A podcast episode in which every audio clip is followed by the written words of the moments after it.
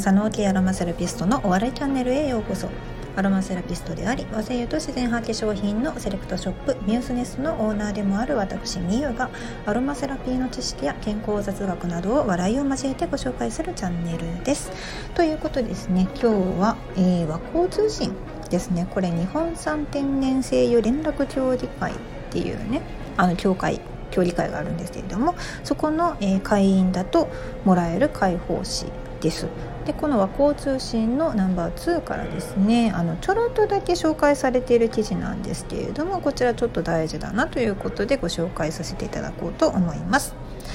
えーとですねまあ、読み上げますと日本経済新聞夕刊で国産精油のトレンドを紹介ということなんですね。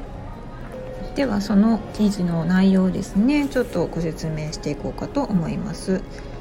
えー、杉やヒノキなど国産材を使った国産精油アロマの愛好者が増えていると。ね、全国の各地で採れる木の葉や枝花皮から作るのが特徴で健康と美容への意識の高まりが人気を押し上げていると。で森の中で放置されている間伐材などを使うので、まあ、森林の活性化にもつながるよねということです。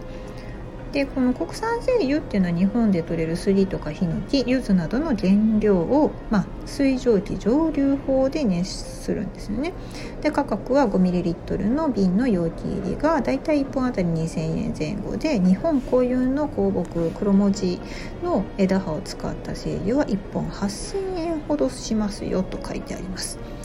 でまあ精油は刺激が強いため直接肌に塗ることはできないとかまあ、アロマポットに入れて香りを楽しんだりって書いてありますけどアロマポットって聞いてわかんのかな？アロマディフューザーの方がまあうん一般的だとは思いますけれども。あとはエタノールに数滴混ぜてスプレーにして使うことが多い。つまりまあざっくり紹介ですね。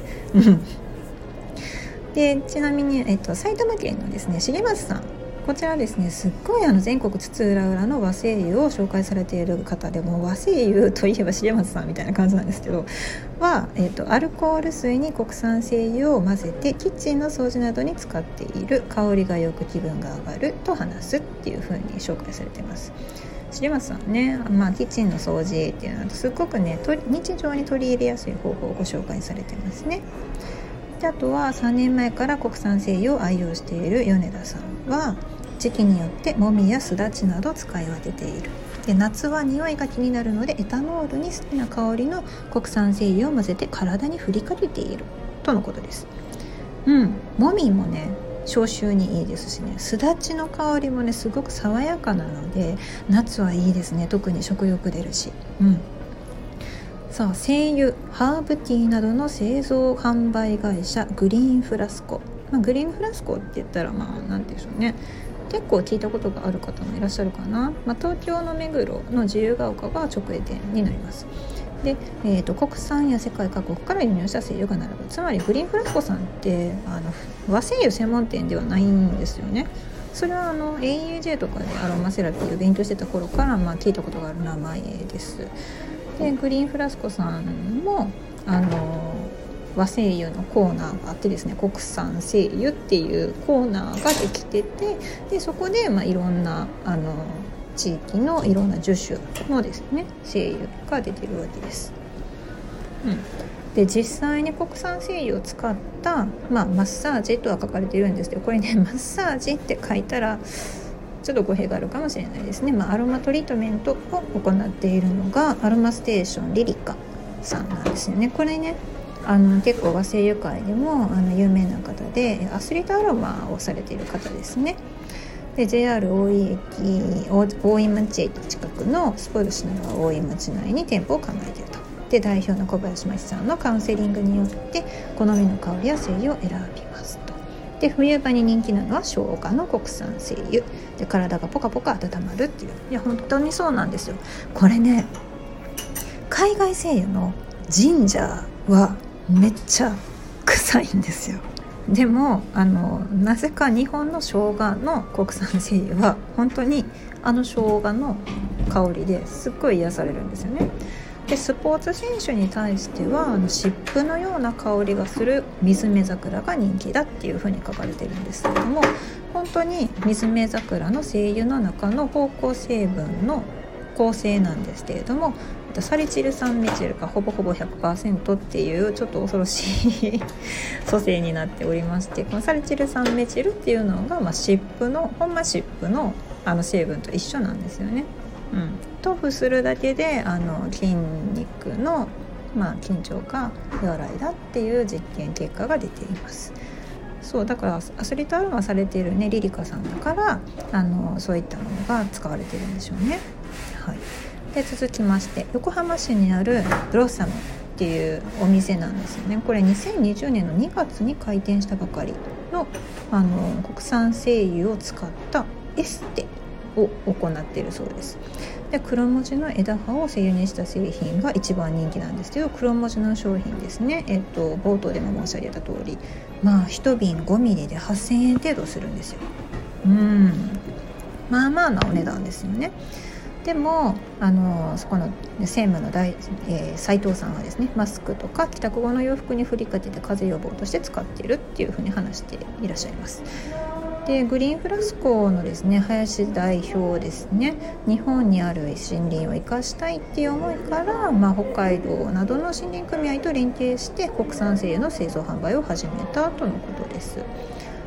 方法っていう感じですよね。うん、間伐材や山に捨てられている木を使うことで荒廃が進む森林の維持にも貢献できると説くということなんです。うん、私も全くあの同じ思いでこのお店を始めているのであの西洋の精油を使っていた人が、まあ、和精油の存在に気づいて、まあ、その和精油を使うこと自体が買うこと自体が、まあ、間伐材とか山にもともと何て言うのかな使われないはずだったものを使って、まあ、価値を生み出すことができるし、まあ、山っていうのは手入れをしないといけないからどうしてもそういうものが出てくるんですよね。だからそれを使えるっていうことですごくまあ有効利用できるじゃないかっていうふうには私も考えています。はい、で続きましてさらに岐阜県の高山市にある声優メーカーのセープラスさんですねこれはあの有名ですよねセープラスでも地元の原料を使った国産精油ユイカを生産販売していると、ね、ユイカさんはねあの資格があるので私も取っているんですけどもユイカのインタープリターという資格ですね。えーと、ユイカは、えー、下からアドバイザーで、えー、次がインタープリターでその次がスペシャリストとかですね、エキスパートとかいう資格にもなってきます。で飛騨高山の森林組合と連携してこれを調達しているんですね。で丸太を製材すると捨てる木の方が多いんですよ。あの丸太にするためには木って丸太で生えてるわけじゃないですか。ね、あの丸太にするためには捨てる部分が多いわけですよね。だからそこの有効活用を考えたってことです。で、えーと、稲本忠会長によるとアロマは体質によって合う合わないがあるから適切に使ってもらうためにそのセイプラスではユイカの認定日本産精油総合講座を開設しているつまり私が取ったような資格講座を開設していますと。っていうのもその事前知識なしで使ってしまったことによって、えーと逆に作用することがあるとまあ、せっかくの価値のあるものが誤解をされてしまってですねその価値を生かしきれないことを、まあ、恐れてちゃんとしたその基礎知識から、えー、導入できるような講座を開講したということです。これはあの今年の私の目標の一つでもあってちゃんと講座を開講しようなと思ってるんですよ 自分で。やれよって自分に向かって言ってるんですね。今までやらなかったのはうん。なんか私が持てる知識でそんなに人に役に立つのかなって思ってたんですよね。それはもうなんだろう。勉強してしまった後だからこそその基礎の基礎の知識が人に役に立つとなかなか自信を持てなかったんですけれども、えーと、最近ですねいろんな問い合わせをいただくにつれてその基礎の基礎からの知識っていうのが本当に需要が高いんだなということがよく分かったので、ね、これから今年ですね2021年ですね私は講座を開講していこうと思っています。で講座を開講しているといえば、えー、徳島県にあるアルマード・レナーティですねのまあ、あの徳田さんなんですけれども徳田さんはですね、まあ、最近は国産製を学ぶ人が増えてるって徳田さんはねここの記事に書かれているだけじゃなくて、えーと、もともとそのアロマセラピーについての講座を開かれてたんですけれども、まあ、それだけじゃなくてね上流に関する、えーと、コースを開講されたはずです。上流に上流を自分の手で行うためのコースですね。まあ、これ面白そうだなって思うんですけど私はねちょっとね手が出せずにいるんですよ。っていうのも 家で蒸留している時間がない、うん、これが一番の理由です、まあ、でもねすごくあの子子育ての手が離れたりとかして自分の時間が増えてきた場合にあの家庭で蒸留ができるっていうのはとっても楽しそうだなと今考えております、うん。えー、皆さんねアロマセラピーって聞いてうん、まだまだその知ってるけどあんまり使ったことがないよって思われるかもしれないです。でもねその日本アロマ環境協会つまり、えーと、いつも申し上げております日本最大のですねアロマセラピー関連機関なんですけど、えー、AEAJ って言われてるとこですね日本アロマ環境協会によると精油の国内市場規模はまあ、2018年の時点ですでに3564億あるんですよ。でその前回調査が3年前の2015年に行われてるんですけれどもそれに比べて7%も増えてるんですね。ですごい拡大傾向がずっと続いているんですよね。うん、で特徴としてはその輸入品の精油つまりま海外西洋西洋精油って私が呼んでるんですけど、まあ、海外産の精油ですね。はオレンジとかペパーミントっていうのがすごくまあ多く使われている傾向がある。でこれに対して国産のものっていうのはですねあの森林から来るものが多いので種として。だから体をリラックスさせる作用を持っているっていうふうに、まあ、茨城県つくば市の森林総合研究所森林総研ですねが、まあ、答えているとなってますね。うんあの日本産天然性油連絡協議会、まあ、この、ね、和光通信っていうのを発行している協会なんですけれどもあのの半沢事務局長は国産精油は全体の6%程度というふうに分析しています。あの生産者さんたちがそれぞれね小規模事業者なんですよだからあの大手がすごい大々的にやってるっていうのはあんまりないんですというのも材料自体をだって取ってるのが地元の森林組合だから。うんでネット販売や店舗での拡大の余地は大きいんじゃないかっていうふうにこの半沢事務局長はおっしゃってますね。あの皆さんね都市部に住んでるとあんまり実感ないかもしれないんです。私も大阪生まれ大阪育ちなんであの森林って言われたら行くものっていう感じだったんですけど あの日本の国土の3分の2はですね森林なんでほぼ森林なんですよね。で、えーと、ただ天然林は少ないです、えー、人工林がほとんどなんですね。その戦後にですね焼原ったところとかに植えた木が手の原になった木というかまあその材として必要になってくるから植えてるっていうのもあります。で伐採に適した時期を今迎えてきているんですね。うん、だから今からどんどんどんどんその木をま間伐したりであるとかそういったことでまあその撃ち落とされる枝打ちされたものとかがどんどんどんどん増えていく時期でもあるんですね。全体的に考えてですそれは場所場所によって全然違うと思うんですけれども。でそしたらその撃ち落とした枝山の中に捨てるのかってなるとなんか非常にもったいない気がしませんか？ヒノキとか杉とかオイルが取れるのは木部よりも葉の方が多いわけです。となると枝打ちされて落とされた部分の方が実は皆さんのことを癒したりとかあとは抗菌こう抗菌作用を持っていったりだとか自律神経のバランスを整えたりだとかそういった作用が、まあ、家庭で手軽に取り入れられる精油となって手元に届くものに変身するかもしれないんですよね。うん、ということなんです。はい。